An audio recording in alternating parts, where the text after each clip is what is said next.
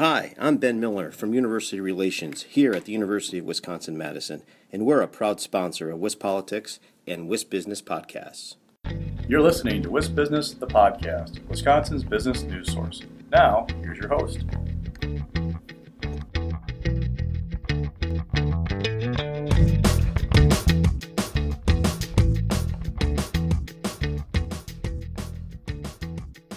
Hi, everybody. This is Alex Moe here for WisBusiness, the podcast. Today, I'm joined by Ramani Ramchandran, a researcher with the Medical College of Wisconsin and president and founder for CIAN Incorporated. Rami, thank you so much for coming on the podcast today. Uh, thanks, Alex, for the opportunity. Appreciate it. Absolutely. So, to start us off, uh, before we get into the details on this business, why don't you tell me a bit about the research that you've been doing at the Medical College of Wisconsin? Sure. Um, so I am a uh, developmental vascular biologist, and I study blood vessels. And over the last few years, my research has been on the blood vessels in the brain. And we study a very tiny little organelle in the brain called in the brain vessels called cilia. It's like a hair-like structure. And these things are found in essentially all cells, but they're also found in the cells that that are in the blood vessels that control the blood flow. And so, so we've been studying what they do there and what is their function uh, in these uh, blood vessels. And that led to some of our recent uh, discoveries that we have found that these uh, structures fall off the blood vessel when the blood flow is altered. So, so, so we thought if the blood flow is altered and this thing falls off, can we detect the cilia and the proteins inside these structures in blood. And we were able to do that. And that's really where the concept of cilia as a biomarker for um, altered blood flow arose. And, and that's why the company uh, is named as Cilia Analysis or abbreviated as CIAN. Gotcha. That makes sense. Well, why don't you explain how your work got translated into this business? You know, what's the company all about? Right. So we this particular um, project was funded by the National Institutes of Health. And we were part of this unique program called the Trans Agency Blood Brain Interface Program. And so there were various agencies of the national uh, of the government involved, like such as the uh, national uh, the National Institute of Health, the Department of Defense, and so on and so forth.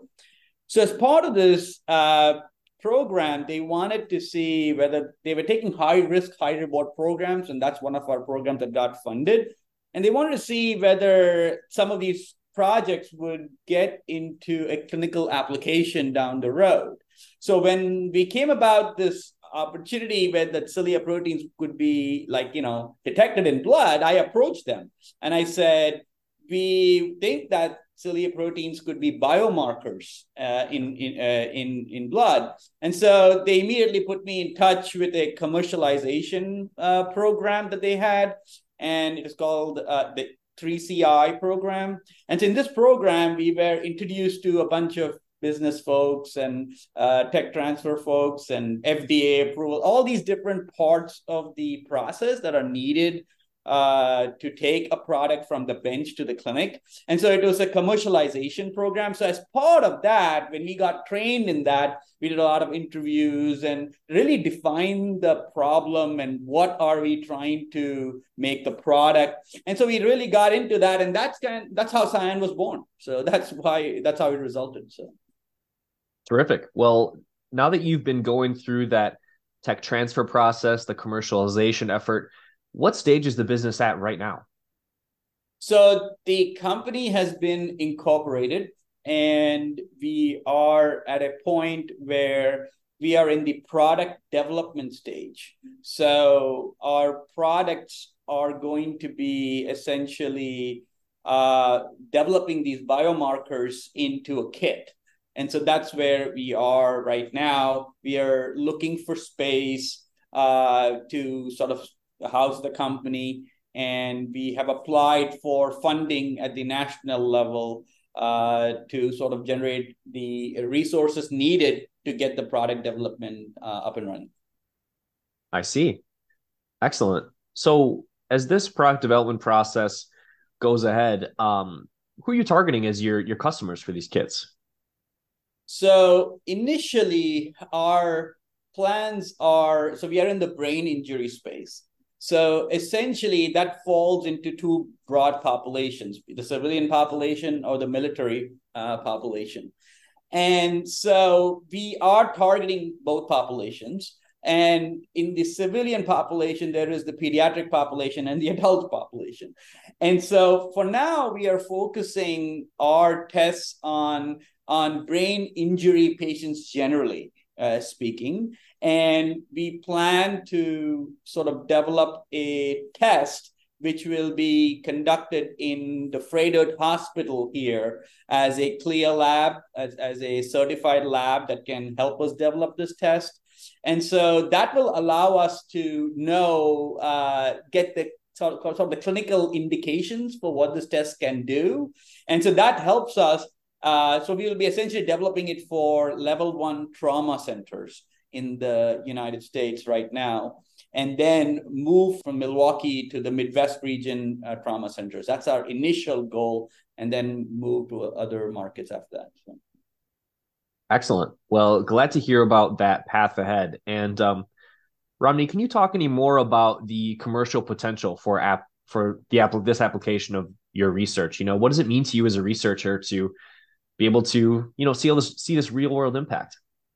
Right. So you know as i said at the very beginning i'm a developmental vascular biologist. I've been studying the vessels for uh, all these years and I've studied it in, in zebrafish, I've studied in mice, I've studied it in cells and culture. But the ultimate goal really was to get to the point where my research would be applicable uh, to the clinic. And so, so these years of work has eventually sort of, I would say, centered on cilia, right? And so that's a great kind of uh, opportunity, and and the fact that it can be um, a a diagnostic test or a prognostic test for brain injury, and not only for brain injury, for also other place other diseases where flow is affected.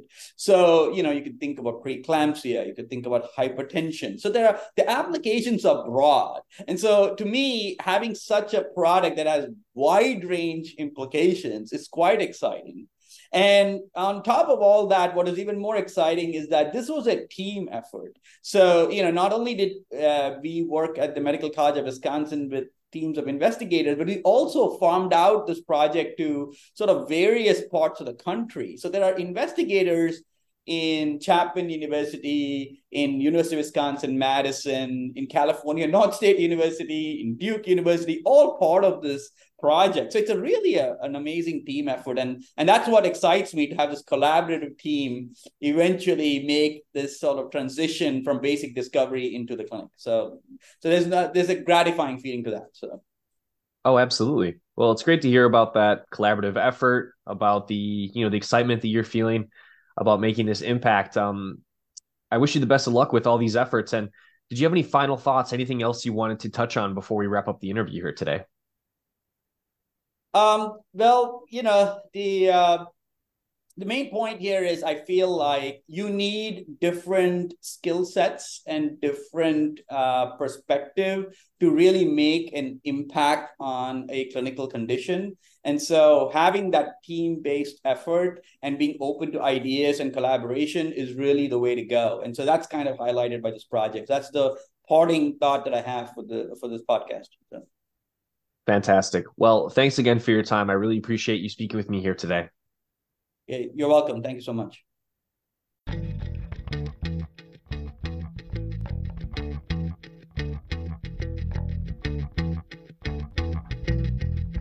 You've been listening to WisBusiness, the podcast. Now, stay tuned for word from our sponsor.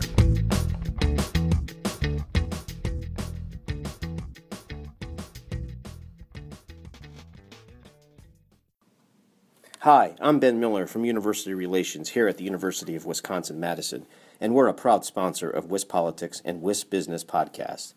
Did you know that almost 80% of UW Madison's in state students return to live and work in Wisconsin in the years after graduation? and almost half of all UW Madison alumni are current Wisconsin residents. That's just one way we're driving our economy forward. UW Madison is working for Wisconsin.